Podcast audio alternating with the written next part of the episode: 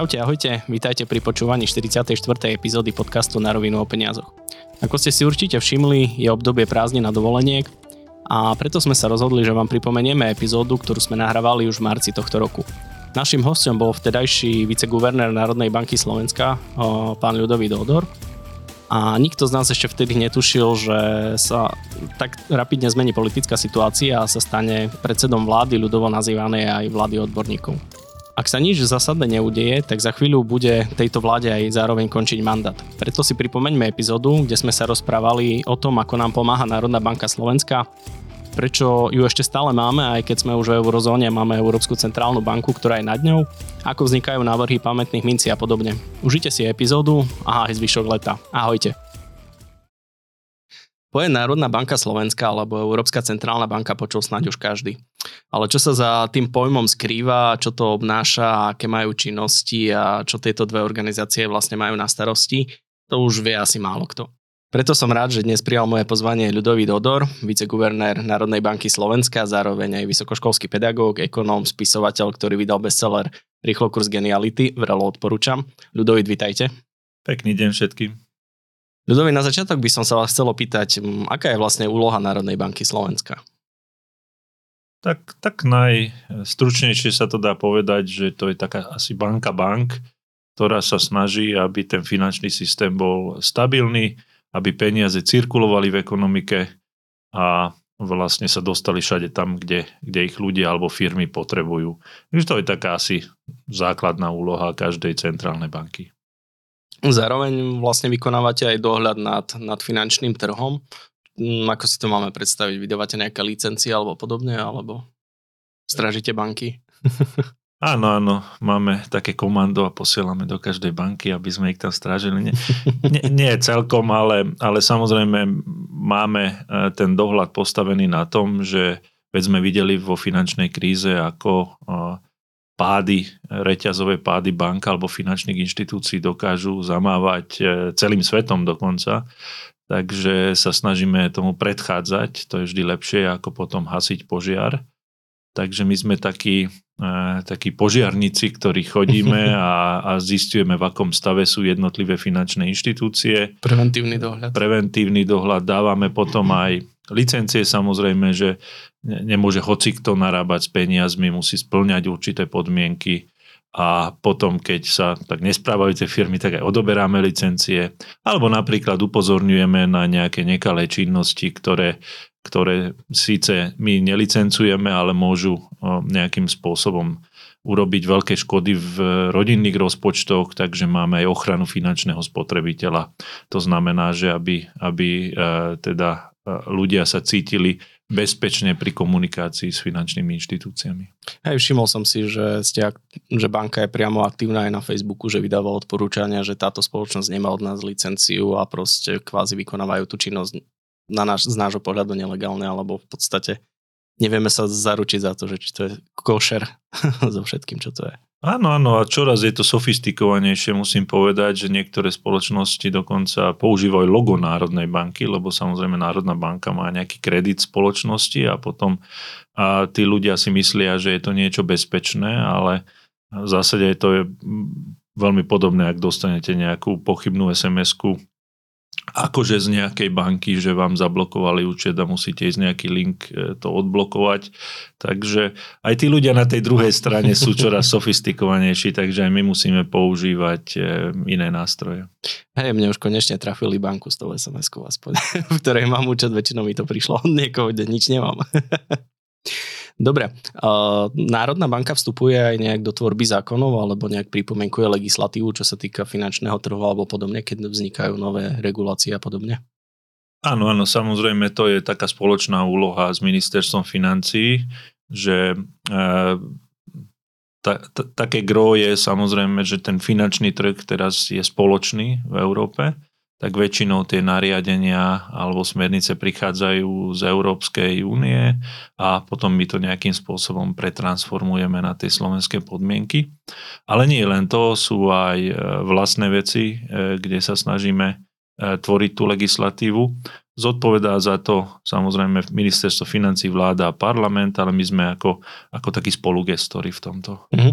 Vy spadáte pod ministerstvo financií, alebo vy ste úplne zvlášť jednotka, alebo ako by sa na to dalo pozerať. Áno, áno, my, my nie sme akože súčasťou okruhu verejných financií alebo štátneho rozpočtu. My sme síce verejná inštitúcia, ale, ale máme nezávislý mandát práve kvôli tomu, lebo keď sa staráme o, o financie, bezpečnosť, tak nebolo by dobré mať u nás nejaké veľké politické vplyvy a, a veď sme videli aj v tých 90. rokoch, akú šarapatu dokážu narobiť to, keď e, banky sú vlastnené štátom a potom všelijaké súkromné záujmy a e, úvery sa dávali kade komu kamarátom alebo spriazneným firmám. Takže našťastie tieto doby sú preč a za tých, ja neviem, posledných podal by som 20 rokov, nenastali na Slovensku nejaké vážnejšie problémy vo finančnom sektore. Že v princípe máme asi zdravý bankový trh.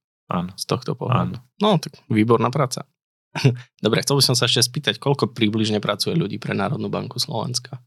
Pre Národnú banku niečo vyše tisíc, teraz sme trošku znižovali stavy, ale keď som aj ja prišiel e, do banky, tak som sa snažil urobiť nejaký taký, že benchmark, že máme isté e, povinnosti, ktoré musíme robiť, tak som sa pozrel, že ako to robia iné malé centrálne banky a zistili sme, že napríklad v tých podporných činnostiach máme trošku viac ľudí ako inde, tak to, tá sme znižovali. Tam, kde prišli nejaké nové témy, nové povinnosti, tak tam sme museli e, zvyšovať stavy, ale zhruba tá tisícka je, aby ste mali nejakú takú predstavu, mm-hmm. že koľko ľudí asi robí. To aj vrátanie regiónov, lebo my máme aj pobočky v istých regiónoch kvôli tomu, lebo tie peniaze potrebujeme dostať do všetkých regiónov, nie len v Bratislave, takže aj v Prešove, aj v Košiciach, ak sa stretávate s bankovkami, tak to ide vlastne od nás. Aj v Košiciach chodím okolo budovy, okolo budovy, takže tu ešte evidujem. Dobre, a po vstupe do eurozóny sme vlastne dohľad primárny prevzala Európska centrálna banka. Aké má vlastne ona právomoci, alebo ako, to, ako si to máme predstaviť? Až tak veľa e, vecí sa tam nezmenilo, čo sa týka skladby povinností, čo mm-hmm. musíme robiť, že v zásade robíme to isté, ale niektoré veci v spolupráci s ECB. Tým, že ECB má teraz e, celkový dohľad, tak ona väčšinou dohliada tie najväčšie bankové skupiny v eurozóne a tam patria aj niektoré banky, ktoré sú u nás, ale už ten samotný dohľad v tých našich bankách to robíme my. Takisto aj v menovej politike tie rozhodnutia sú spoločné, ale ten samotný výkon nakupovať, predávať, to musíme robiť my, to ne, nerobí ECB. Takže niečo podobné, ako keď sa pozriete do Ameriky, že Fed má aj také, že regionálne Fedy, kade tade po Amerike, tak na takom systéme funguje, volá sa to eurosystém, takže Niektoré veci už sú spoločné, ale mnohé veci zostali ako na, na tej našej úrovni. Áno. Takže vlastne MONA slúži hlavne pre koordináciu tých lokálnych bank, nejaká tá lepšia komunikácia a lokálne banky si už zastrešujú národné svoje menové politiky a podobne. Menová politika je... Či tá, tá je jednotná? Tá, tá je jednotná, to mhm. znamená, mm-hmm. že ja neviem, predstavme si, že niekto sa teraz rozhodne, že budeme nakupovať nejaké dlhopisy tak zase to rozhodnutie je centrálne, ale napríklad na Slovensku nakupuje tie dlhopisy presne Národná banka Slovenska, to nie je, že ECB. A takisto v Taliansku nakupuje Talianská centrálna banka. To znamená, že sedíme okolo stolu, diskutujeme, ale keď sa na niečom dohodneme, tak už ten samotný výkon už musíme urobiť my tu na mhm. Slovensku. Mm. Takže v princípe je to taká väčšia platforma že nie je možno, že by sa zrušili národné banky a bola by len jedna veľká centrálna. Áno, toto, toto inak dostávam dosť často tú informáciu, že sme v eurozóne, že na čo nám je tá akože centrálna banka. No ale niekto taktiež musí tú hotovosť doniesť do tých košíc alebo, alebo do obchodu. Niekto musí zabezpečiť, aby keď vyťahnete kartu a platíte v obchode, aby to z jednej banky odišlo do druhej, platobnej systémy. Niekto musí urobiť ten dohľad nad tými bankami a nad, nad celým finančným trhom. Takže teoreticky sa to dá urobiť to, že veľa ľudí presunieme do Frankfurtu a oni by to robili z Frankfurtu, ale nedáva to zmysel. Samozrejme, keď hovoríme o Slovensku, je lepšie byť tu a lepšie, lepšie tieto činnosti áno, zabezpečovať. No áno, jeden veľký moloch by to bolo ešte komplikovanejšie, možno ešte viacej ľudí by trebalo zamestnať, keby no všetci no boli na služobkách. Minimálne všetci boli na služobkách na Slovensku, áno. No tak to by bola ešte väčšia diera do rozpočtu. Dobre, aké sú vlastne postupy oboch bank, ak sa snažíme nejak udržiavať infláciu? Hej? Lebo teraz počúvame inflácia 13, 14, 15 a ako vlastne tie banky sa snažia tú infláciu krotiť? Aké majú nástroje vôbec? V zásade tie nástroje sú veľmi podobné, ako počúvate z celého sveta, že momentálne vidíte, že centrálne banky zvyšujú úrokové sadzby. Robia to najmä preto, aby teda trošku ochladili infláciu na tom strednodobom horizonte. To, čo centrálne banky nedokážu robiť zo dňa na deň, znižiť tú infláciu, ak inflácia je vyvolaná neviem, cenami energii alebo potravín. A to vidíte aj z toho, že v regióne, keď sa pozriete, kde sú momentálne úrokové sadzby centrálnych bank Maďarsko 13, Česká republika, Polsko tiež 6-7, ale inflácia nie je o moc nižšia. Takže centrálne banky vedia liečiť len na takom strednodobom horizonte, lebo, lebo my nevieme d- dodať peniaze do, e, do domácnosti a firiem ani odtiaľ zobrať peniaze. My len meníme cenu peňazí, čo sú vlastne úrokové sadzby a len tak motivujeme cez cenový mechanizmus. A samozrejme, keď zdražia napríklad, lebo keď my zvýšime úrokové sadzby, tak sa zvýšia všetky a to vidíte teraz na hypotékach, na firemných úveroch a až cez tento cenový mechanizmus následne sa vieme dostať do do tých domácností a firiem. A preto väčšinou e, tie kroky centrálnej banky sú efektívne na takom horizonte 1,5 roka až 2 roky. Takže je tam veľká zotrvačnosť. Takže je tam veľká zotrvačnosť a nedá sa urobiť to, že teraz vyšším úrokové že od zajtra klesne inflácia naspäť na 2%. Ale tento úrokový kanál je asi taký najtradičnejší spôsob, ako centrálne banky bojujú voči cenovým nárastom. Ono, keď sa hľada nejaká tá ideálna inflácia, tak sa spomína nejaké to zlaté pravidlo Európskej centrálnej banky alebo národných bank, tých 2,5%. Prečo je vlastne výhodnejšia tá inflácia ako deflácia, keď sa pozeráme z pohľadu ekonóma na to?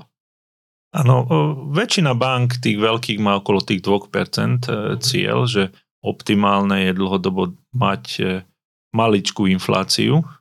Prečo práve 2%? Na to sú nejaké aj, aj dobré dôvody možno, možno aj k tým sa dostaneme, ale veľa ľudí sa pýta, že, že prečo nie je deflácia, veď keď ceny klesajú, tak je to super, nie? Že môžem si kúpiť viacej z toho uh, svojho platu.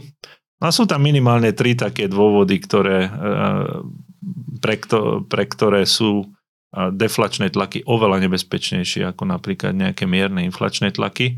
A to prvé je, že keď máte nejaký úver, a, a zrazu ceny klesajú a tým pádom aj, aj mzdy by mali postupne mm. aspoň klesať alebo stagnovať, tak čoraz ťažšie budete splácať tie dlhy, ktoré máte, lebo z menšieho platu ten istý úver sa spláca horšie. A už som sa teda dotkol tých miest, to je taký druhý faktor, ktorý zase robí firmám veľké šarapaty, lebo im ceny, keďže klesajú v obchodoch, tak ich tržby klesajú, tak potrebujú aj tie svoje náklady znižovať a, a my nemáme radi, keď nám znižujú plat. Hej, že že to, je, to je problém a preto potom sa stáva psychologicky a potom sa stáva, že tie firmy sú potom neziskové a problémové. A tretí kanál je taký očakávaň, kanál očakávaní, že keď ceny klesajú, tak veď nebudem teraz ja kupovať tie veci, veď o pol roka budú ešte lacnejšie, povyčkajme a tým pádom zabijeme spotrebu uh-huh. a je to problém. A videli sme, že v Napríklad Japonsko je taký dobrý príklad, kde mali dlhé roky defláciu a naozaj tá ekonomika stagnovala 10, možno aj 20 ročia kvôli tomu, takže preto centrálne banky bojujú za to, aby, aby e, tá deflačná príšera bola dostatočne ďaleko v klietke a preto radšej mať malú infláciu, ako balansovať na hrane nejakej nuly, aby sme náhodou neprepadli do deflácie. Takže mali by sme potom veľa peňazí na účtoch a zabili ekonomiku tým, že OK, mám peniaze, ale nič si nekupujem. áno, áno, vyčkávali by sme. Hej. No, načali ste už tie 2%, ako vlastne oni vznikli? To je nejakým výskumom, alebo veľké hlavy, veľké počty, alebo... tak dáva zmysel mať e, také číslo, ktoré si ľudia pri svojich rozhodnutiach nevšímajú. Uh-huh. Lebo vtedy to nezasahuje veľmi do ekonomiky.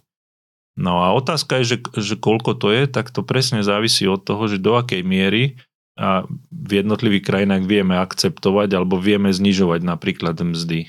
Uh-huh. Lebo v krajinách, kde by sme vedeli veľmi ľahko, tak samozrejme môže byť aj menej ako 2%, alebo nie je problém znižovať mzdy, alebo dôchodky, alebo hoci čo iné. Tak to taký komunizmus. Čo, čo, čo v strednej Európe nie je také, že úplne e, jednoduché. Potom sú nejaké e, zaokrúhľovania, kde, kde vlastne tá skutočná inflácia sa väčšinou trošku nadhodnocuje. A to z toho dôvodu, že keď niečo zdražie, tak ja môžem prejsť na nejaký iný výrobok alebo kúpiť toho menej. Uh-huh. A v tom koši je to s takou tradičnou váhou. Takže sú výskumy, ktoré hovoria, že to, čo vidíme, to, čo vydá štatistický úrad, to môže byť aj možno 1% viac než v skutočnosti to, čo cítime na našich e, peňaženkách. Takže z tohto titulu sa hýbeme niekde okolo 1, 2, v niektorých krajinách možno 3%, takže preto preto tieto ciele nie sú z brucha, ale je za tým nejaký ekonomický výskum. Dobre, v rámci eurozóny máme národné mince, dá sa to tak povedať? Kde je nejaký národný vzor rázbu a v podstate dizajn tých mincí zastrešuje Národná banka, alebo ako to vzniká? Razbu, razbu nie, na to, uh-huh. na to sú vlastne mincovne. Kremnica. A my máme napríklad e, kremnicu, ale to uh-huh. robíme cez, cez normálny tender, keby uh-huh. vyhrala vyhrala Saudská Arábia, tak zo Saudskej Arábie, ale zatiaľ tie euromince tlačí Kremnica, lebo je kvalitná mincovňa a ponúka mm. akože dobré e, služby. A tie národné strany, e, tie sa vyberali na súťažou verejnou. To znamená, že, že prišli nejaké motívy a potom sme to dali na web a ľudia si vyberali, že ktoré tie strany e, budú reprezentovať tie tradičné slovenské mince. Ale z času na čas dávame Limitky. Eh, na tej strany aj také nové motívy, alebo mm-hmm. teraz sme napríklad dávali v celej Európe program Erasmus, má 30 rokov, čo mladí ľudia poznajú. To je asi jeden taký najviditeľnejší dôsledok eh, vstupu do EÚ, že mladí ľudia môžu cestovať a študovať inde. No takže tam tiež to prebieha tak, že niekto povie motív, ak je motív odsúhlasený, tak prídu návrhy, potom je odborná komisia, tam sú heraldici, či to písmo sedí, či akože dá sa to vôbec e, vyraziť, tam ako naozaj sa posudzuje aj technologicky všelijako. A na konci prídu nejaké návrhy, prvá cena, druhá, tretia, ale konečné slovo má banková rada, to znamená, že my, ktorí tam sedíme okolo stola, tak sa pozrieme na tie návrhy a, a zhodnotíme a vyberáme. Dosť často vyhrá samozrejme niečo, čo aj komisia odporúčala. Stáva sa, že máme trošku iný názor a, a vtedy môže vyhrať aj, aj niekto, kto sa umiestnil na druhom mieste. To isté je vlastne aj pri tých limitných minciach, aj tie pamätné a podobné, alebo to už nezastrešuje Národná banka? Áno, áno, to, to tiež robíme vlastne my, ten samotný výber a, uh-huh. a taktiež Kremnica pre nás vyrazí tú mincu. A tam my najskôr oslovíme celú verejnosť, rôzne inštitúcie, že ja neviem, keď je rok 2023, tak aké výročia máme, 100 rokov čoho, 150 mm. rokov, 300 rokov. No a potom to dávame do emisného plánu. No a, a, a potom teda oslovíme tých autorov, ktorí donesú celkom zaujímavé to vyzerá, také sádrové odliadky, nevieme, kto to robil a potom sa vyberá, až keď Národná banka povie, že ten, e, tento návrh sa nám páči, až vtedy sa otvoria tie obálky, že kto to vlastne urobil. Mm-hmm. No aj mať stále len Štefaníka na každej minci by bolo trošku nuda. aj ale keď... máme, máme aj pekné mince aj o Štefánikovi napríklad. No tak určite, ale... videl som. Dobre, to bola moja posledná otázka. Ľudovi, ďakujem veľmi pekne, že ste prijali naš, moje pozvanie dnes a približili nám fungovanie Národnej banky Slovenskej a Európskej centrálnej banky. Ďakujem veľmi pekne za pozvanie. Moje meno je Marek Varga, sprevádzal som vás dnešným podcastom. Ak by ste potrebovali poradiť vo svete financií alebo mali návrh na témy alebo otázky, ktoré vás zaujímajú, neváhajte ma kontaktovať na marekvarga.prosite.sk Môžete nás sledovať na Facebooku, Instagrame, na webe na rovinu online, sme už aj na TikToku. Aj dnešná epizóda vznikla s podporou Prosite Slovensko. No, prajem vám ešte pekný zvyšok dňa. Ahojte.